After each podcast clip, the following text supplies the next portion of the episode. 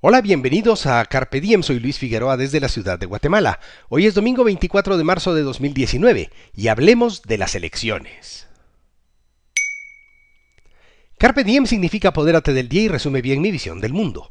La libertad es el valor fundamental de mis reflexiones aquí. Vivo en Guatemala, un país que aún está por ser construido y en el que los derechos individuales y la igualdad ante la ley son precarios.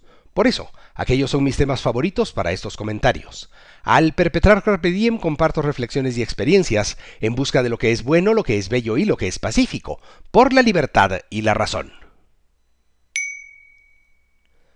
Songo le dio a Borondongo, Borondongo le dio a Bernabé, Bernabé le pegó a Muchilanga porque a Burundanga le duelen los pies. Así decía una canción que mi padre cantaba durante una temporada en el mar allá por 1973 y a los niños nos caía muy en gracia.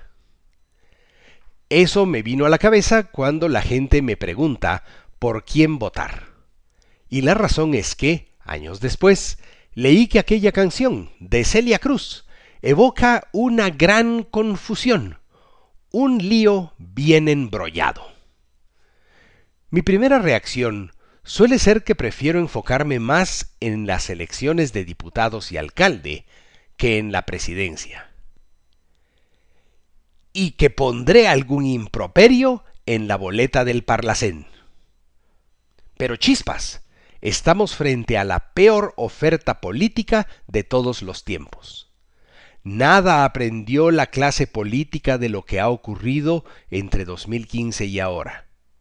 Y encima, la legislación electoral y el Tribunal Supremo Electoral fueron cooptados para forzar la balanza en favor de proyectos ajenos a las voluntades de los electores y los tributarios.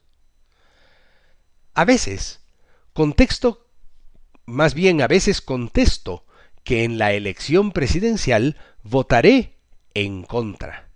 Es decir, porque sólo son relevantes los tres o cuatro candidatos que tengan alguna posibilidad de encabezar la elección.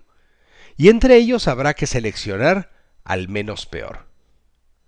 Prefiero eso que votar nulo, aunque no lo descarto. Y luego vamos a tener que recoger los pedazos de lo que quede sí queda algo.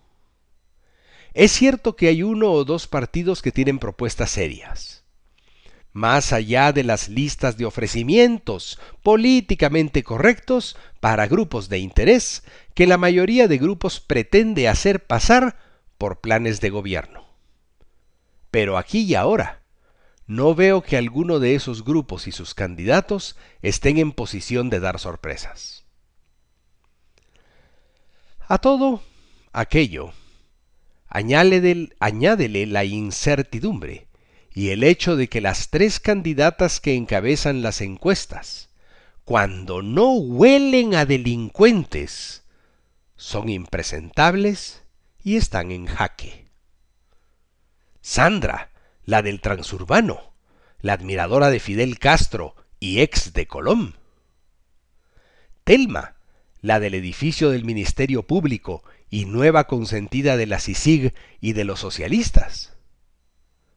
Suri, la del jueves negro y ultraconservadora. Si todo aquello no es estar en la calle y sin llavín, dime si no es un enredo embrollado. ¿Y tú, qué piensas? Si te interesan estos temas, comparte este podcast y visita luisfi61.com.